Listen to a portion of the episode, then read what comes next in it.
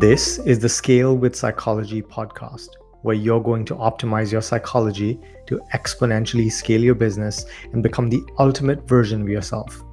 I'm your host, Ani Manian, widely known as the Mind Whisperer and trusted advisor and psychedelic therapist to the world's top entrepreneurs and leaders.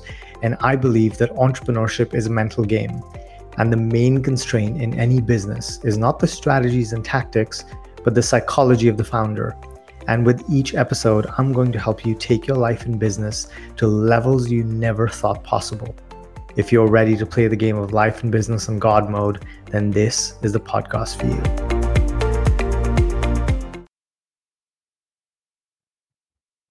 My guest today is Chris Marchewka, a transformation catalyst.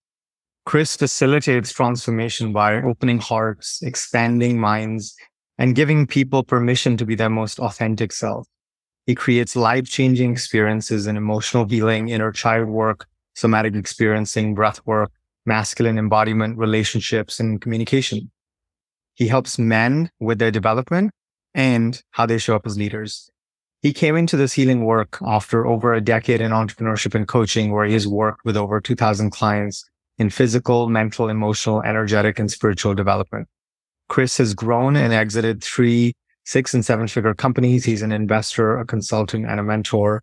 And it is such a joy to welcome him on the show. Welcome to the show, Chris. Ani, thank you so much for having me, brother. So, double treat today. We had a great workout this morning, and it was a very different kind of workout than most people are used to. It was more focused mm-hmm. on longevity and really balancing out some of the places that get overlooked in our physical development. And I think that's a great segue into one of the things that I know we wanted to speak about, which was this idea, this quote, which neither of us can remember who originated. But the quote is basically that specialization is for insects and that becoming a better generalist and not having weak spots and actively working on those weak spots is actually the most optimal way for us as a species to develop, particularly mm-hmm. in this day and age. So let's hear your perspective on that and why and how you resonate with that idea. Yeah, I think that workout is a great microcosm because both of us, like within the workout, we are both saying, wow, I'm feeling this imbalance or I'm feeling things I've never, muscles I've never felt before. And it's like the things we were doing were so simple and we didn't do a lot, but we came out of it with a very effective workout. And that's the term that I use a lot when I'm talking about being a better generalist is you become more effective at life. I lived most of my adulthood going all in on one area of my life, whether it be my body and athletics or business and building wealth. And those were the two big ones in my 20s. But every time I would, it would be at the sacrifice of everything else in my life. And so for me, I didn't know how to hold multiple things at the same time. And so in my 30s, and really, especially over the past five years, I've been developing a way to a systematic approach to being a better generalist by regularly taking inventory, setting benchmarks and measurable ways in which I'm showing up in the, in a physical way, in my body, in my health, in a mental way with my mindset, in my relationships, my happiness, and then also in my wealth and more tangible measures. I think that we are, as a species, humans, we have, I always say we're the most adaptable, the most resilient, the, we have the capacity for the broadest range of skills of any animal on the planet. And yet over our life, we actually start to narrow and narrow and narrow and narrow. And I believe it's causing a lot of the modern challenges that we deal with because we're missing out on some of the great parts of what it means to be human. Like, for instance, like moving our bodies. Like a lot of people don't have a daily practice of doing that, but it adds so much value to my life. Even if it's not the main focus of my world right now, when I'm doing that consistently, I'm happier. I'm a better partner. I'm more energized.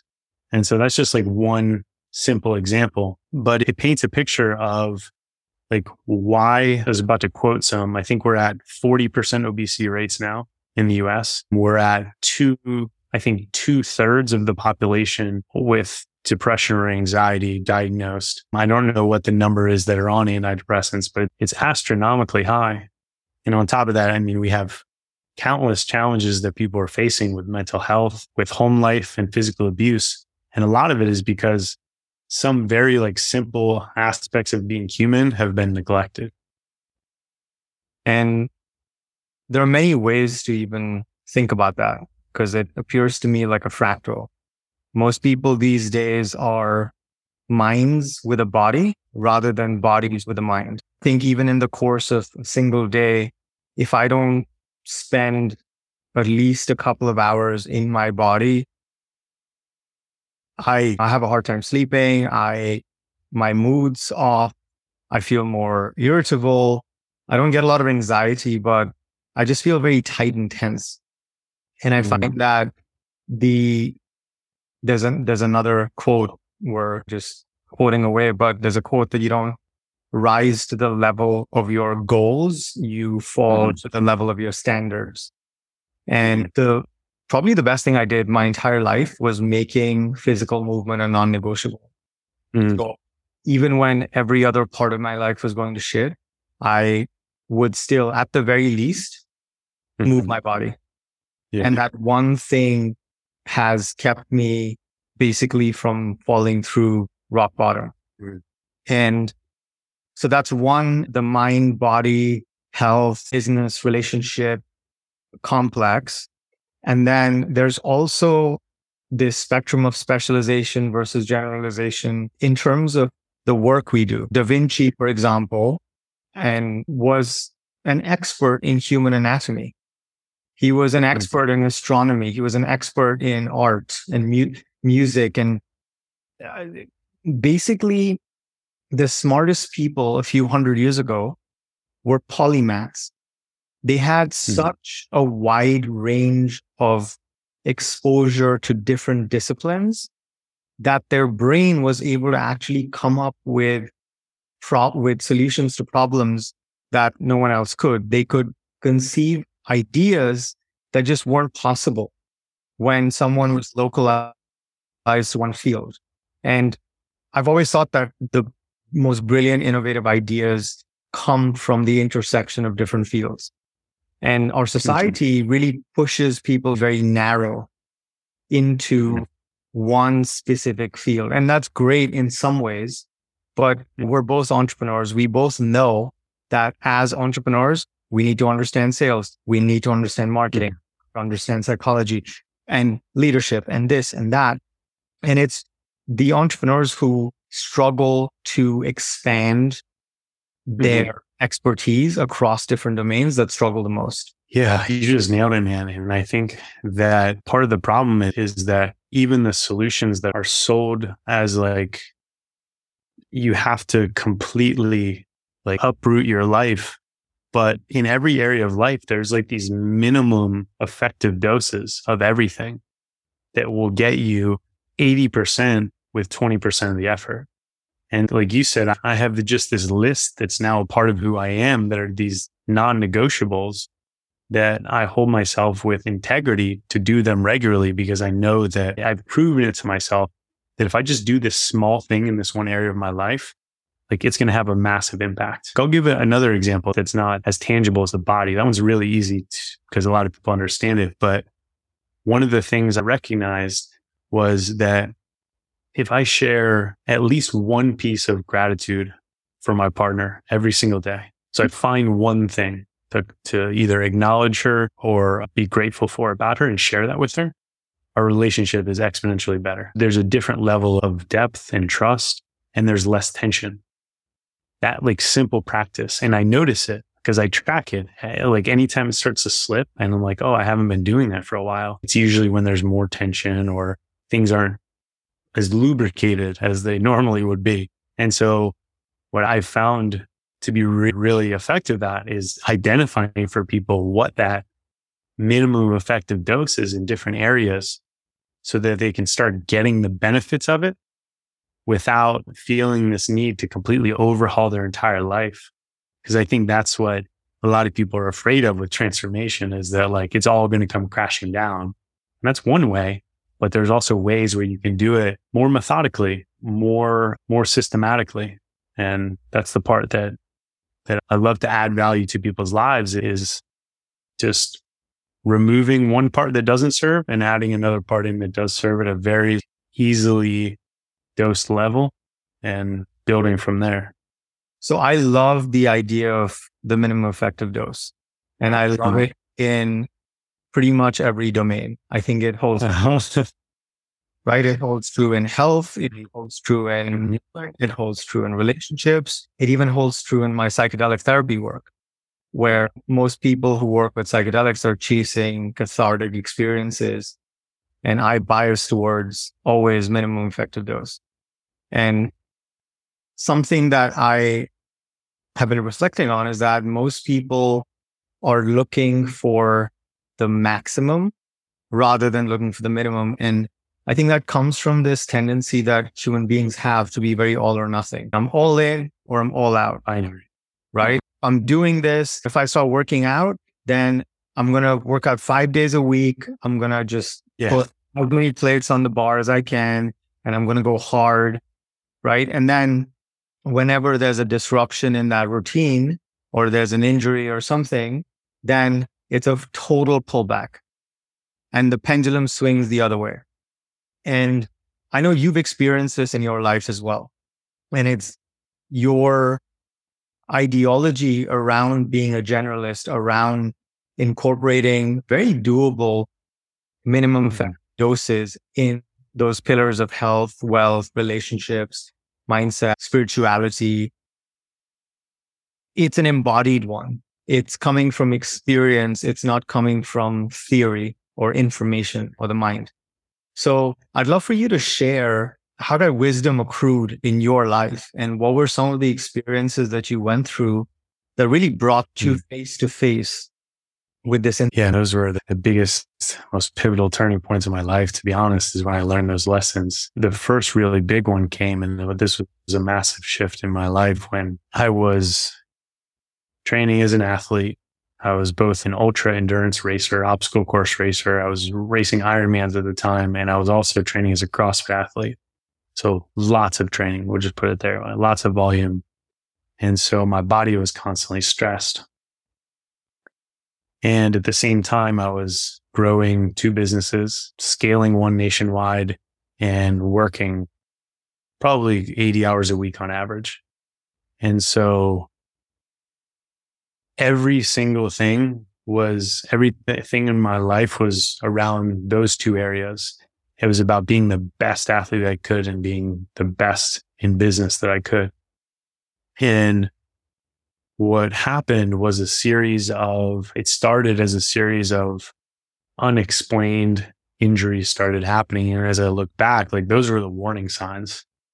And I didn't pay attention to them. And so I kept pushing and I kept pushing. And I remember, I remember I would be sacrificing. Like there was a time where I was even like not really sleeping. I was sleeping like two to three hours a night just so I could train more or work more. It was a crazy time in my life, but what ended up happening was this massive wake up call when I wasn't listening to the early signs.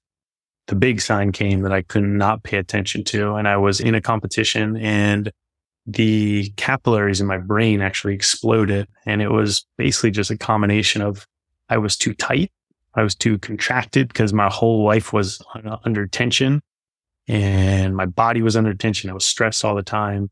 And that combined with just the intense exercise, my brain basically exploded like a grenade went off in my head. And so I went from like this all in best mentality, like we were talking about to I had no option but sitting on the couch. I couldn't work because I couldn't think. I had this constant headache, like I was getting hit in the head with a baseball bat. Every heartbeat was like a baseball bat to the back of the head.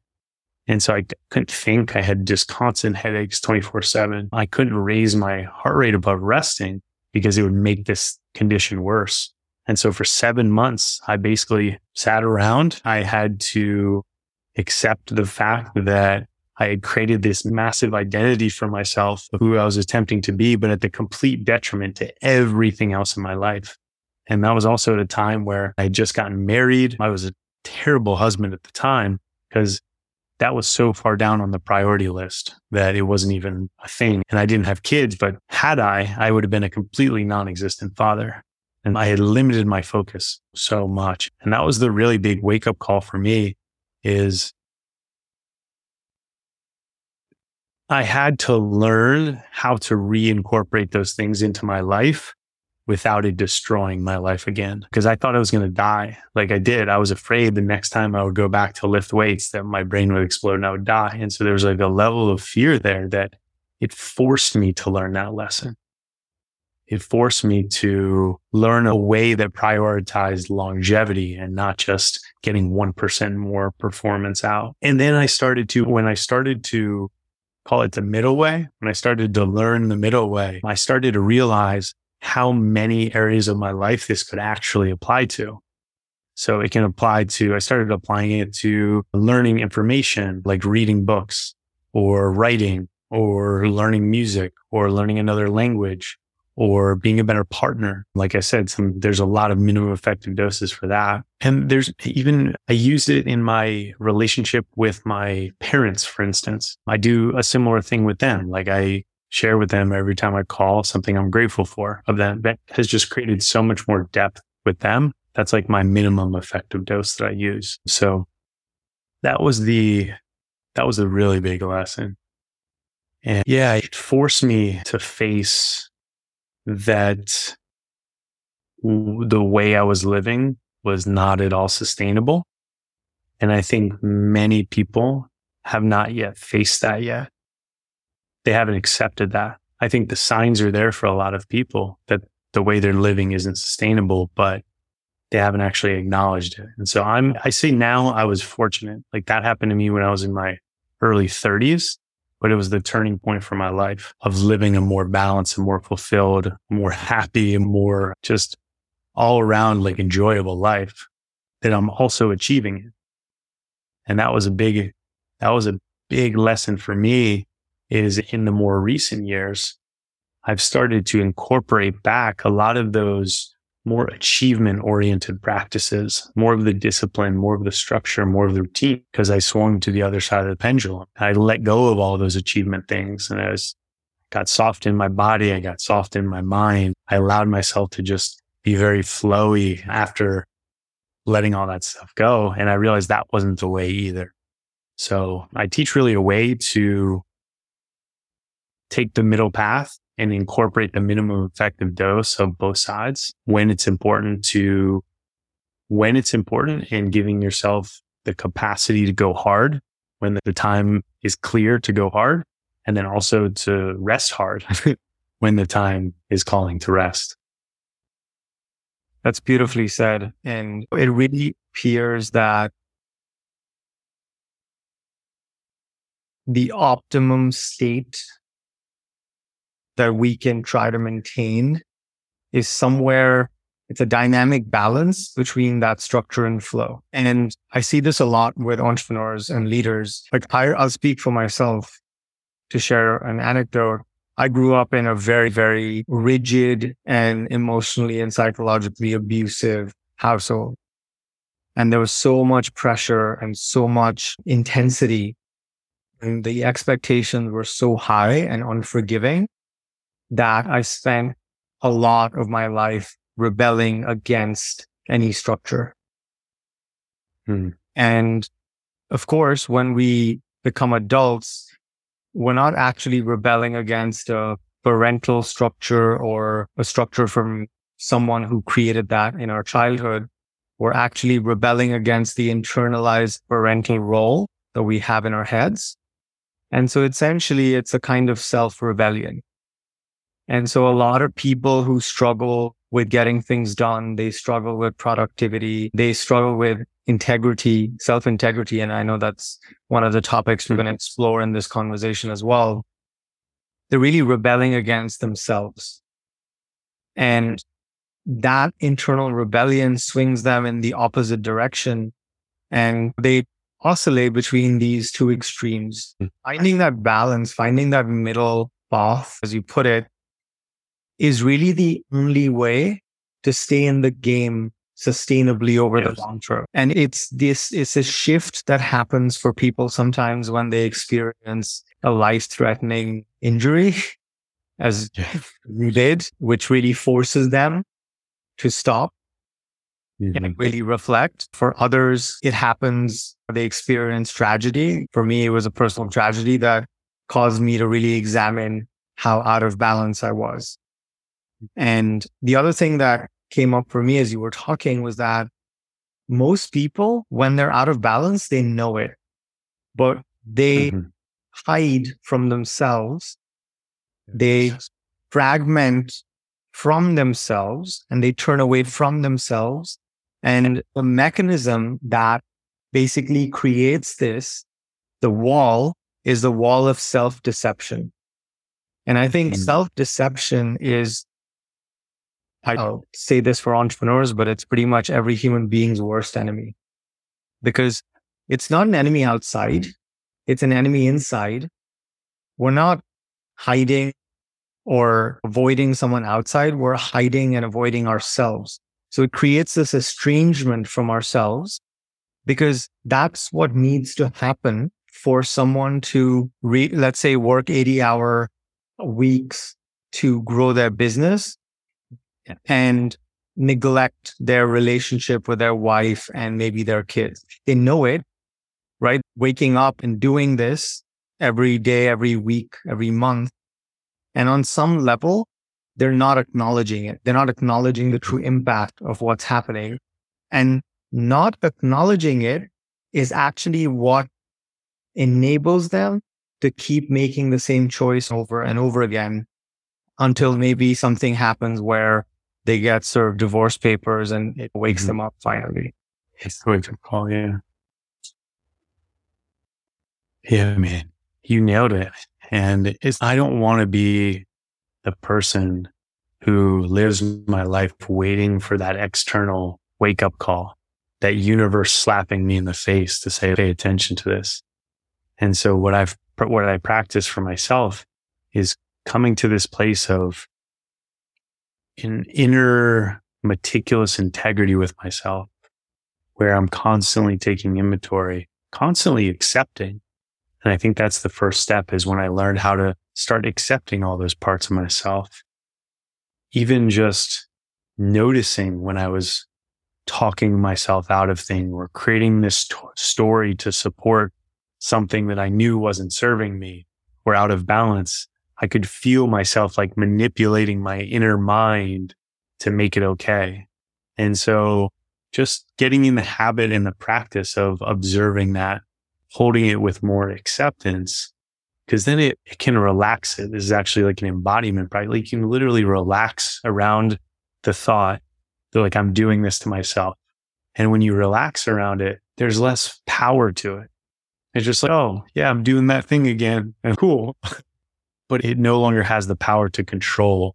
And that, that simple observation, acceptance and relaxing is how people can gain control back over their life. And I, I use control loosely. It's more of just a, an ownership, a responsibility and, and an empowerment as well. Cause once you start learning that really the only thing in the way of you having everything in your life is you, and you can start loving the loving and accepting the parts of you that have gotten in the way with that rather than making it more tension. So you become aware of it. and then you have to uh, be like, yeah, like great. And that's there too. And that's a part of me too. And once you can get to that point, those parts have less and less control, which make them actually very easy to change. And that's the point about transformation that like doesn't have to be hard is like when you're in full acceptance of all the parts, It can be very light. It can be actually fun, but it takes getting past of the attachment to it, the attachment to that thought of who you are or that mechanism in your mind that's telling you you need to do this or should do this. Yeah. The way I used to describe this was giving the darkness a seat at the table Mm-hmm.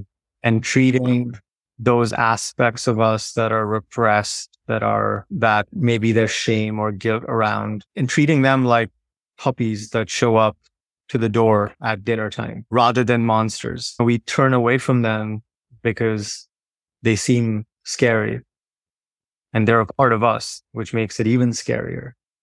Mhm. And the more we turn away from ourselves, the more control those parts of us accrue.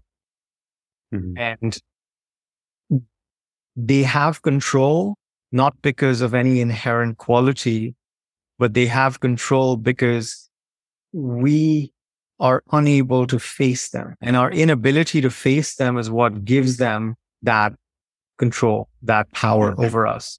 And those are just aspects of our psyche that are in the shadow.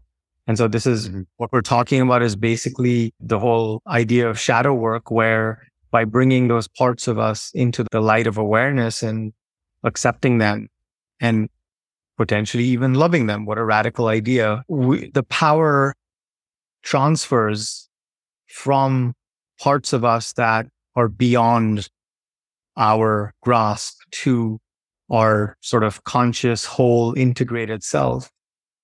And, you know, that I think you and I both believe that's the seat of our power. That's Mhm. what allows a man or a woman or every, any, anyone and everyone in between to feel powerful. They, like Yeah. power is not something that we get from the outside. It's Mm.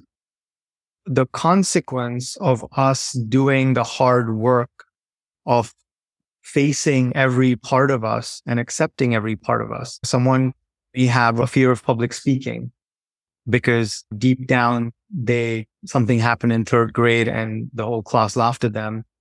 And that's when a part of them basically went into hiding.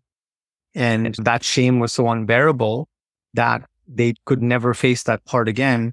But maybe they grow up and they go to one of your retreats and they actually get to face this part of, and there's a beautiful container and there's other people who are witnessing them and there's a corrective experience that happens.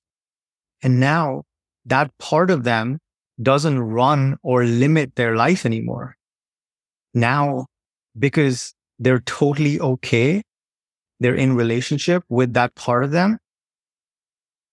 Now they can actually get on stage.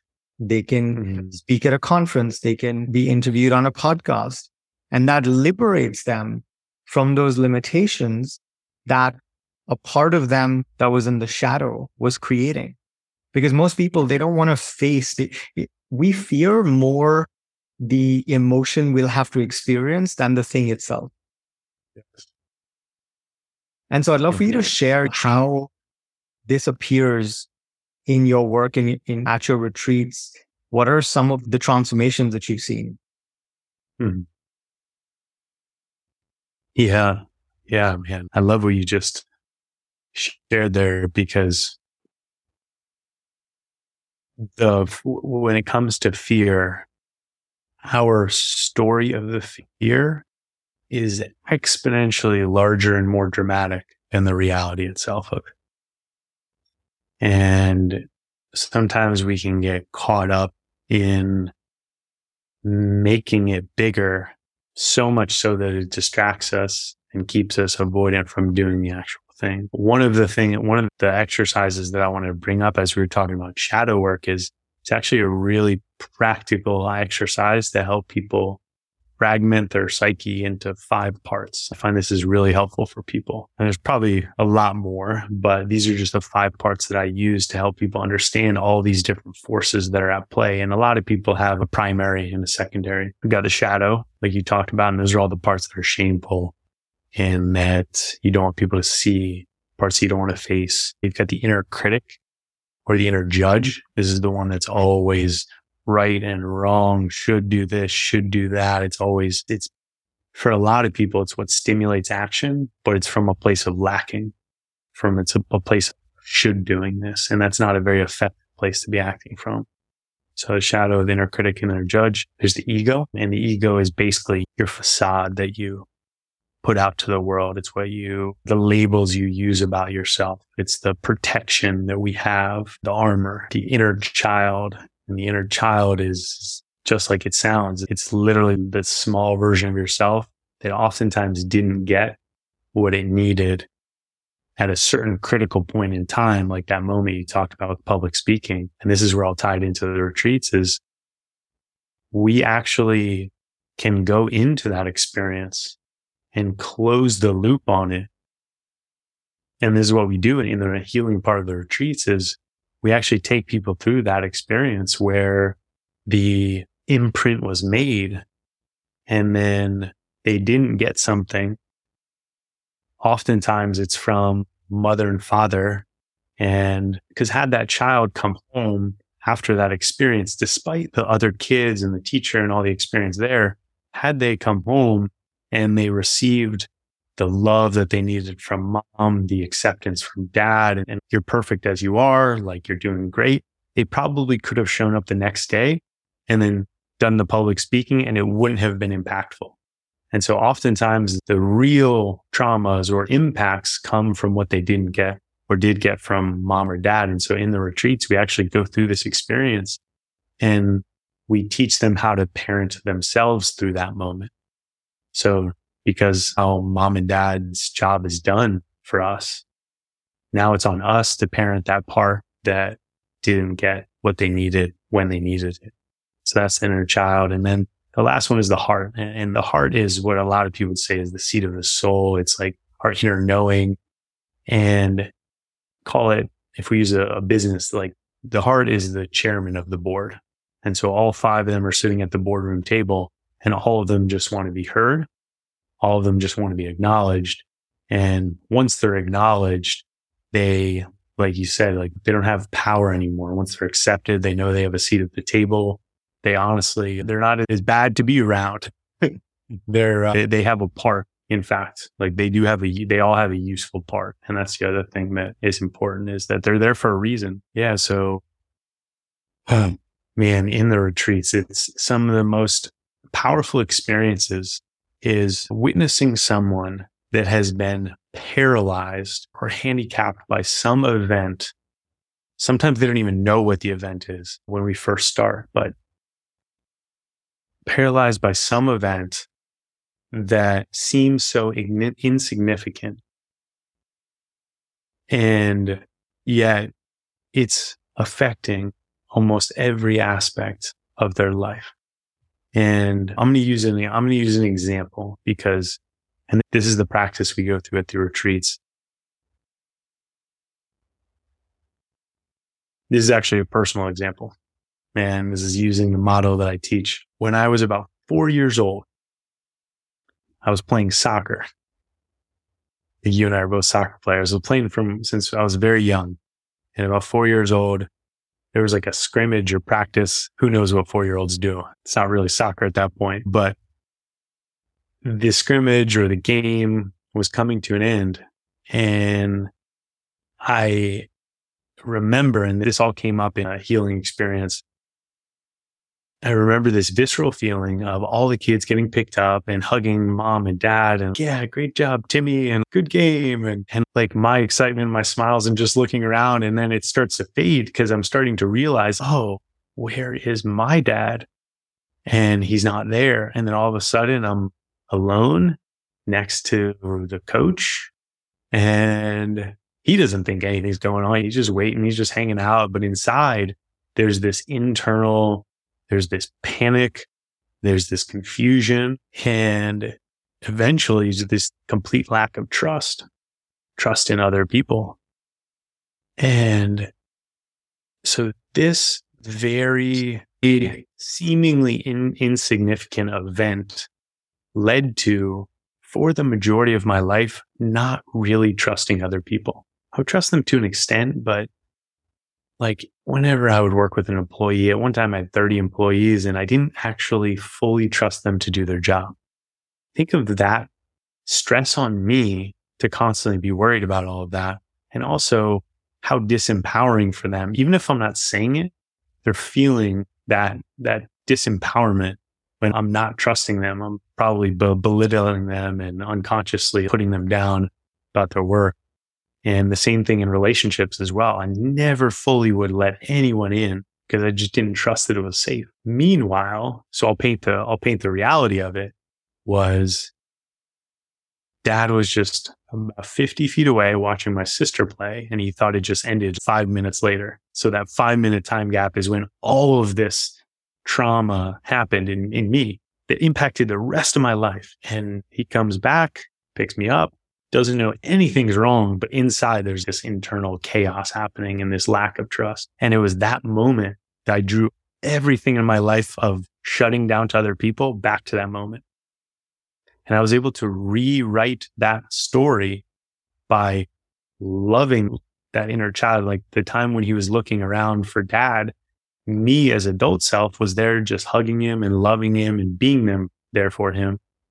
And that was the moment where I finally started to truly allow people in. And so what was like, I didn't even have that conscious awareness of that memory until I was doing it. And so that would be an example of massive impact and shift in my life of going from not being able to trust anyone in anything to finally opening up and receiving that. Yeah, man, there's, I can share so many. I don't know how far in the fringes we want to get, but like a lot of these people that, that come have physical ailments that they can't really track or know why it exists. But going through this work and healing some of this inner, our inner psyche or our inner trauma will relieve something that has been with them, a physical ailment for their entire life, because that physical ailment was a manifestation of this thing that they've been carrying. And I've had people restore their hearing, people that were like wearing hearing aids before. I've had countless, countless examples of, there's one in particular that I'm thinking of. He's, he's, he was a close friend and he became a client and saved his marriage hands down by facing himself all the things that he didn't like about himself, he was putting on his partner and making it about her. And there's one more, one more example I want to share because it's present. And it was someone who came to a retreat a few years ago. And this is a men's retreat. And one of the things that I often find is really consistent is the need for father healing with men. And no matter what, no matter how they showed up, there's oftentimes things underneath the surface or at the surface that need to be addressed with father. And there's oftentimes a lot of underlying anger, pain, frustration, suffering that come from that. And we did a father healing exercise. And I think I told you about this when we were talking the other night. A few weeks ago, he reached out to me and he said that his father had passed. And I asked him how he was doing. And he said that said that that's obviously really hard and he's going through the grief process, but he felt it wasn't a surprise. It was coming. He knew it was coming and he felt relatively at peace with it because of after that healing exercise that he did at the retreat, he was able to have acceptance for his father and the person that he was and how he was showing up. And through that acceptance, he was able to find compassion and then eventually love to connect with him, to connect with him at a deeper level and to finally have the relationship that he wanted there. And, and so he said, because of that, I felt like I find the last two years finally got to know who he was and really feel the person that he was rather than the story that I had about him for my whole life up to that point. And yeah, like that is invaluable because most people, most people say goodbye or have their parents leave this world and it always feels like too soon. It's a common, it's too soon. I didn't get to do all the things I wanted, but re- what most people are really speaking to is they never felt the true connection with someone before they're gone. And so a lot of the work that we do in these retreats is finding the true connection with ourselves so that we can truly connect with other people at that level and not have these, these regrets. Yeah. I hope that answered your question. And so much more. The other favorable side effect of opening our hearts to ourselves, bringing all of those painful shards back into wholeness and really coming face to face with equal parts courage and compassion to all of those memories and experiences is that we get to own ourselves so much more. And that ownership allows us to operate on a much wider and greater range from the boardroom to the bedroom to the field to the meditation cushion to being social and having community.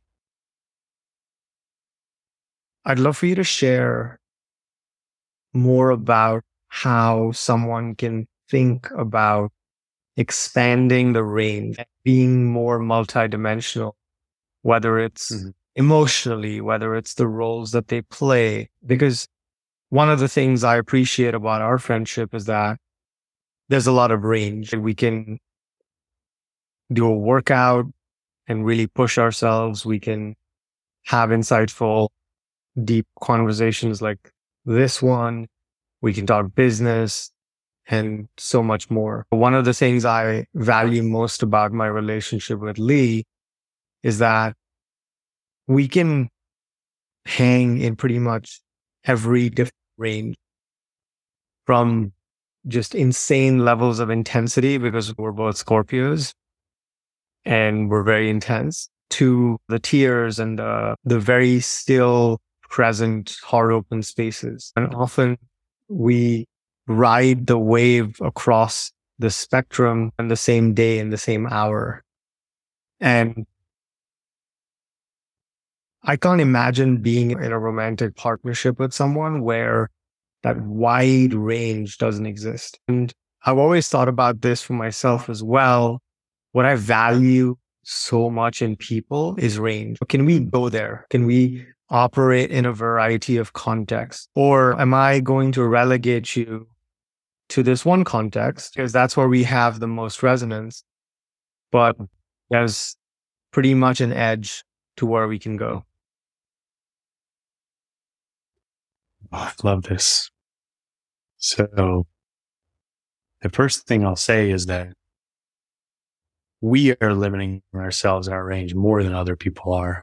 And once we continuously communicate how we're limiting ourselves, people start to essentially buy that story. And then they also limit us. So it's like this self reciprocating relationship where it keeps you in it because you're both reciprocating your relationships and yourself. And so I'm going to put that, this whole topic and conversation into my three phases of my model called sovereignty codes because I think it applies perfectly here. So the first step in range is in finding that range is or I'll say embodying that range is you first have to touch it. And what I mean by touch it is you have to have a, an ex- visceral experience in your body of being as angry as you, as cathartic as you can even touch, like going further, even further than you thought. Losing yourself in dance, like just completely letting go, or in music, or in the depths of grief or sadness. And so this is a, this is the facilitated part. Phase one is like the shedding all of the layers that are keeping you from feeling that range. And so all the, all phase one is done in really safe container because the first time I touched the depths of my anger, I was so, I was so, well, so afraid to go there in the first place. And every layer of it was this uncertainty of, is it okay to go there? Is it okay to touch that? And, and there was encouragement and there was more and more. And then once I, it's as if I got to the bottom of that well and then deep breath and the weight was lifted because I finally touched the depths of it. And the same thing happened with grief and with sadness, especially when I was going through my separation and eventually divorce is when I f- finally faced what it meant to be truly sad and grieving. And there were so many constant times that I had to be held through and supported through getting further and further in that range because I didn't yet have the capacity to do it for myself. And that's why phase one is what I call the codependent or the healing phase, because it oftentimes requires us to have another person supporting us to let go of these boundaries and walls that we've set up for ourselves. And mostly what that person is providing is safety and love, period. You're just constant safety, constant love so that you're taking on that energy of safety and love for something that felt unsafe or felt like you couldn't love it in the past. And so you're literally just taking their energy of safety and love and applying it to yourself. And that's what a lot of facilitation in phase one is about. More safety, more love, more safety. And it allows people to touch these ranges that they didn't even think possible. And that's why phase one is also really chaotic and it's a lot of energy which is why it has to be done in a, a, safe container like a retreat or a healing space because it can be explosive in a lot of ways. People touch parts of themselves they've never touched before. And that oftentimes creates peak experiences. Like I remember the first time where I touched like the deepest belly laughter. Like I couldn't stop and everything hurt, but I couldn't stop laughing. It was just like this pure joy space. And actually, this, this was defer. This was a point in, in psychedelics when I touched it. And it was like, I didn't think it was possible to be that happy and that joyful. And, uh, but it was also, it's chaos. and phase two is where you take all of that range that you just touched and you learn how to stabilize it. And that just means that you're in a conscious and intentional consideration of how you're bringing this as a practice into your life. So if it's, for instance, if it's anger, you have a anger practice that you're doing, maybe beating the hell out of your bed or something like that, or punching a pillow or screaming into a pillow. Maybe it's a grief where you light a candle and you put on some music that embodies grief and you just give yourself three hours to just let go of anything that's there. So there's different practices that we do to stabilize this. And what it, what stabilizing just means is it's making it more normal for us. We're just redefining what our normal is. And so there's the touching the range on phase one, going way out there Phase two is stabilizing. It's what I call the independent stage because it's the time where we're starting to take responsibility for that range and all those parts of ourselves and reincorporating them back in in a sustainable way, like we were talking about earlier. So it's forming a better relationship with our anger or our grief or our joy or our play apply to anything. And so you're consistently phase two is the same thing as like training our body. It's meticulous. It's consistent. You just keep the practice going. And then one day you realize you're like, wow, I've made a massive transformation in this. And it's now who I am. It's now like you and I, we have these non-negotiables. I don't think about doing my non-negotiables. They're just so embodied in who I am. It's yeah, that's what I do. my routine probably looks crazy to certain people, but it's just what I've practiced over time. And it's just a part of who I am. So that's what phase two is all about. And phase two is where you're creating a solidness to who you are. And that's why it's the independent stage. You're literally building up. Some people would call it confidence. I like to think of it more as like an inner knowing, like a depth of knowing of who you are. And there's a strength to it. There's a presence to it. It's unmistakable when you meet someone that has this, which gives you access to phase three. And phase three is when you expand into the world. It's what I call the co-creation phase. And it's where you now are able to spread your branches, open up, share your gifts with the world, share your vulnerabilities. Cause now you have this really solid trunk and roots. I always use this big tree analogy, like big, strong roots are deep, trunk is strong, and you can open up those branches as wide as you want. And there's no storm that's going to knock you over because you're so rooted.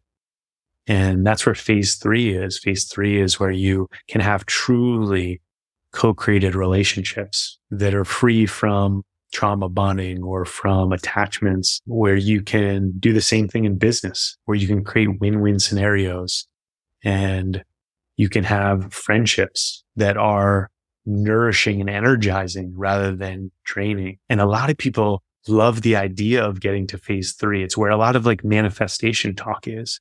But most people are skipping over the really critical phase two of stabilizing and getting really strong. Like we were doing today, we were getting really strong at these little stabilizing muscles so that we could do the bigger and more sexy exercises. and, and so that like seeing it as that three phase process is how you get access to that embodied range. Cause now when we show up, when our friends show up, our closest friends that have this range, they show up as their fullest expression of themselves. It's not that they're trying to be, it's just who they are because they've touched it.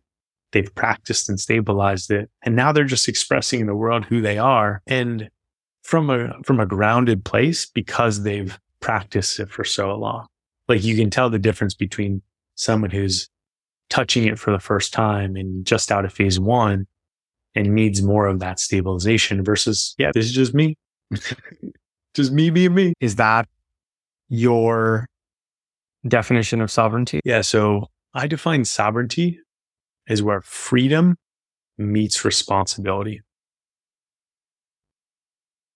And what that's like, we are all inherently free. We are born free. We are free beings, but we shackle ourselves with a lot of different things. I won't go into all of them, but we're constantly learning to shackle ourselves from the time we're born. And the part of reclaiming your freedom is the letting the shackles go and releasing those. Again, that's phase one where you really rediscover your freedom feel free. Like the first time you like scream at the top of your lungs for the first time, it's freeing as hell.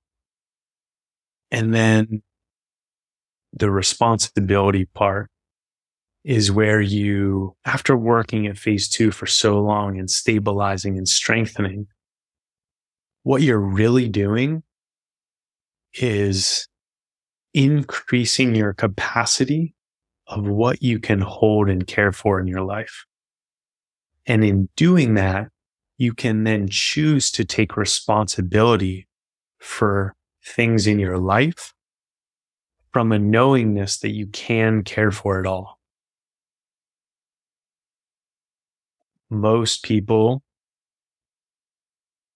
a lot of people view responsibility as burden because they're not quite choosing it. They're not choosing.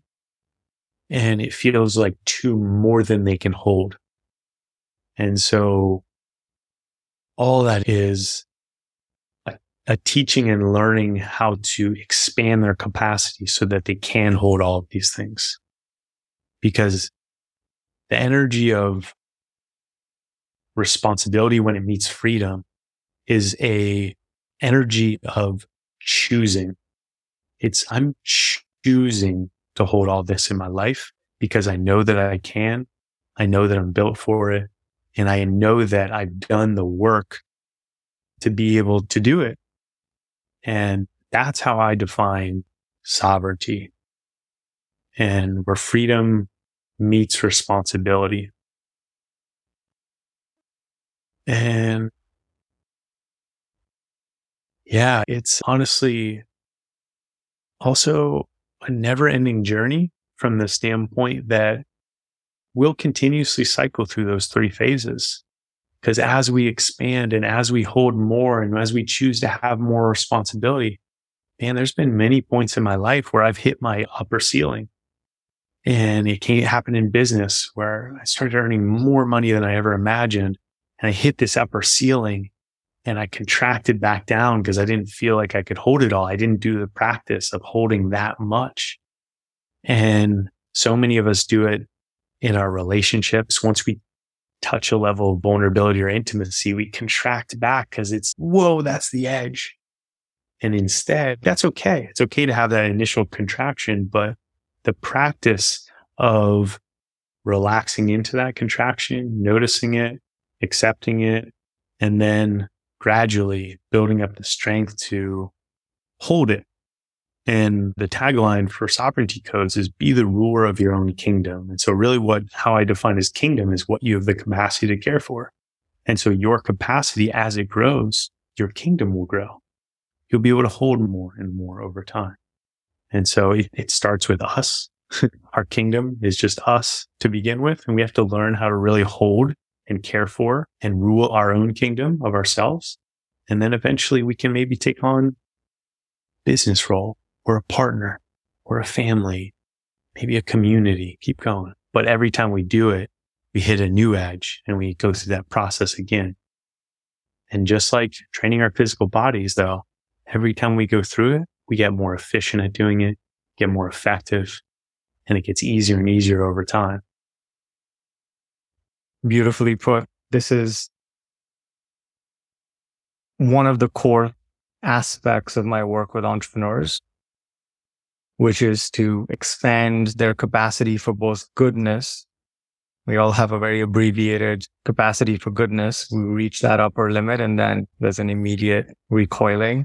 For entrepreneurs, it appears as income roller coaster or, or a revenue ceiling that they just can't break through and also a capacity, increasing the capacity for responsibility because entrepreneurs are paid directly in proportion to how much responsibility they're willing to take.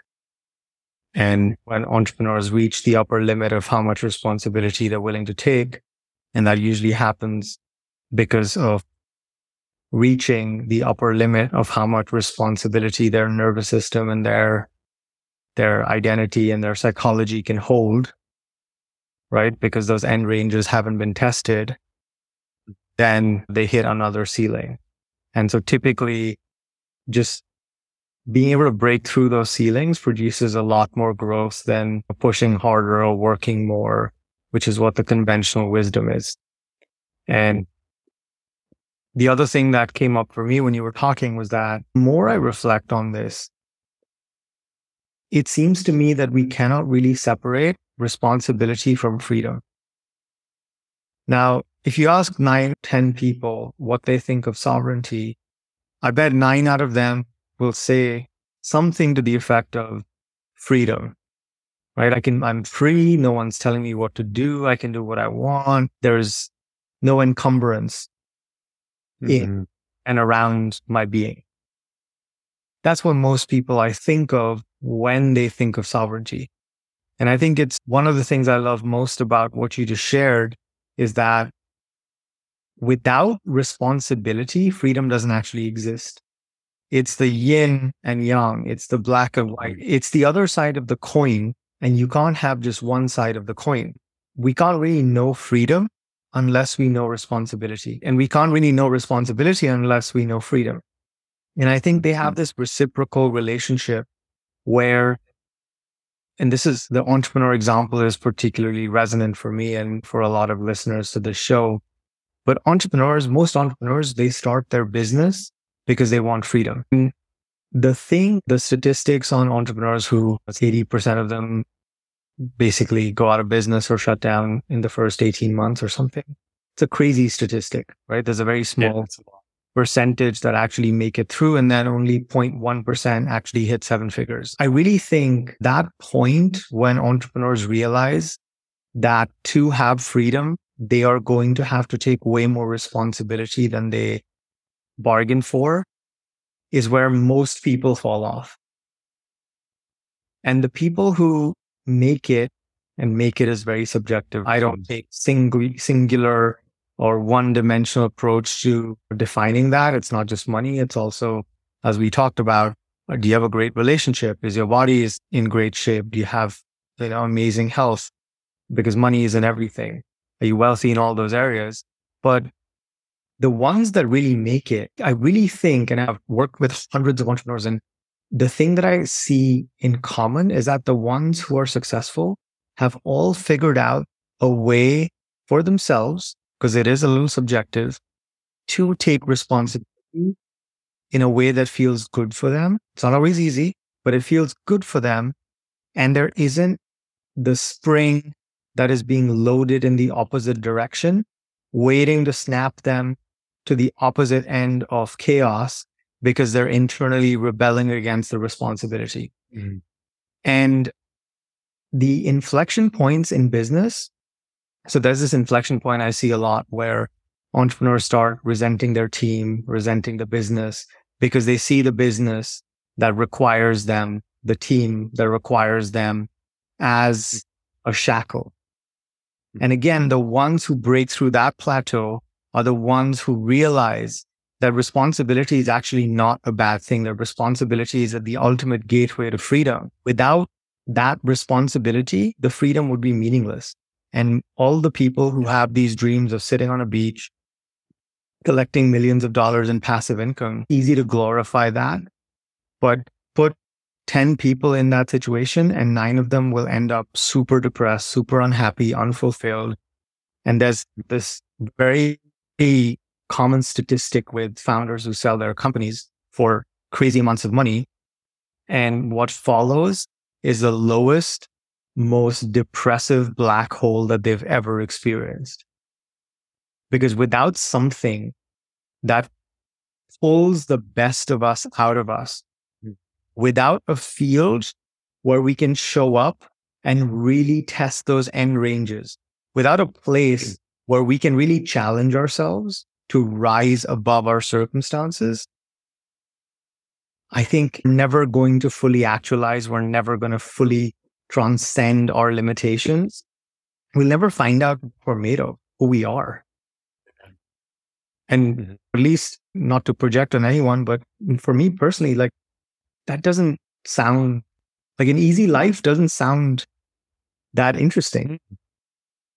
No, I dipped my toes in it and taking taking time off and you know what actually came back from taking six months off and the two things that were clear for me that were out of alignment was that I wasn't serving in taking time off. I didn't do any work. I wasn't doing any retreats or one-on-one coaching and work. And it felt like that part of me felt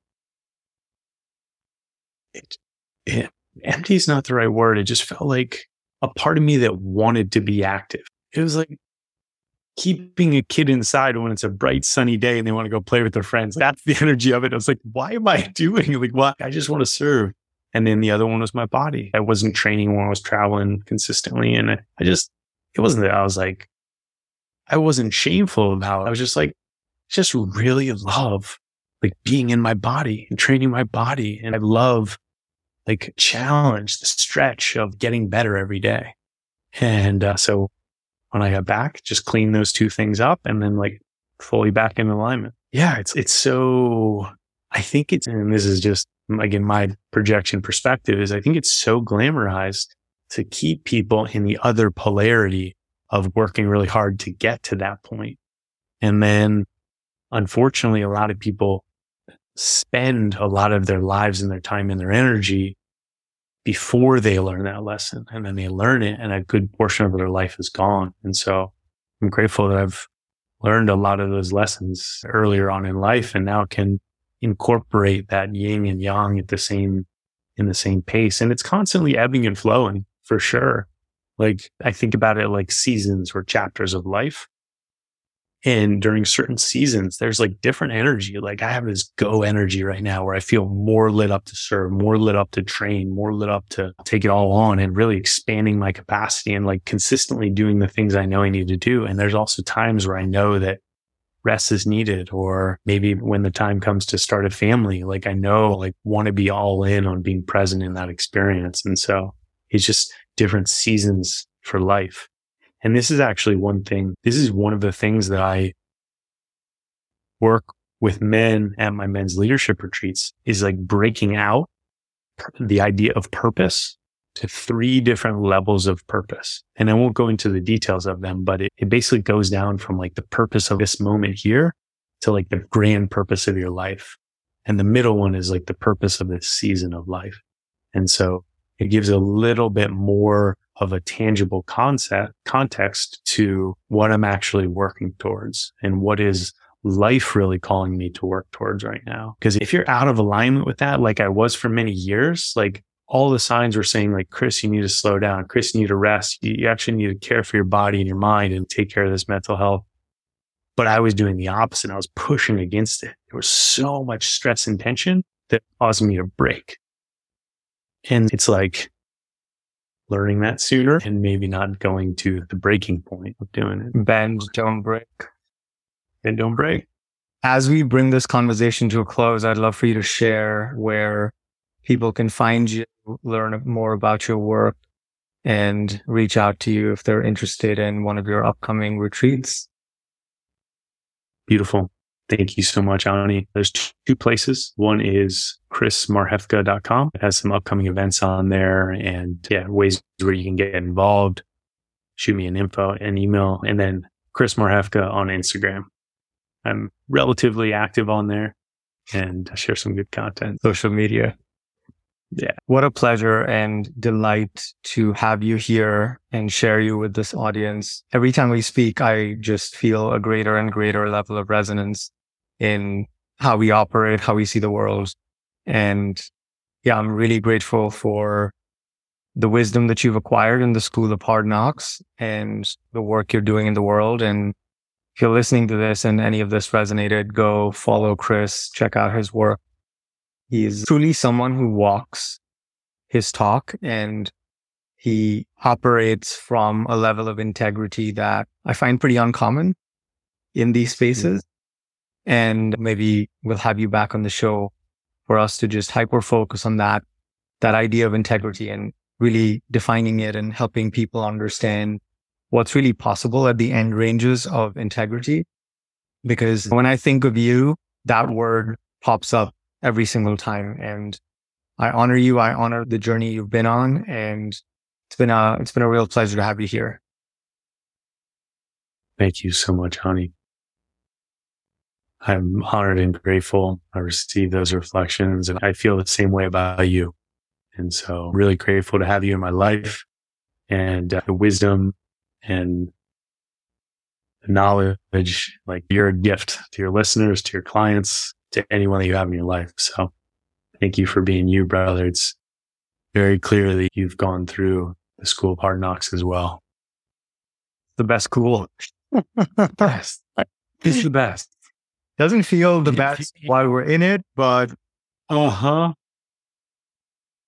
Yeah. And also like I'm all for learning from people that have gone through the school of hard knocks in a way that like they can simplify and make it clear. And I don't have to go through every school of hard knocks. I've gone through my own versions, but we can learn from each other's each other's experience. And that's mm-hmm. one of that's one of my favorite aspects of creating a podcast where you can just invite cool friends who have intelligent things to say and who can bring a level of presence to some of these topics. And we can just jam out. So yeah. Thank you for being here. I will see you soon and all my love. Thank you. Thank you for listening to this episode. If you found value, please consider leaving a five star review to allow the show to reach more people, or share this episode via your social media channels. If you're an entrepreneur and want support in exponentially scaling your business, email me at ani at animanian.com.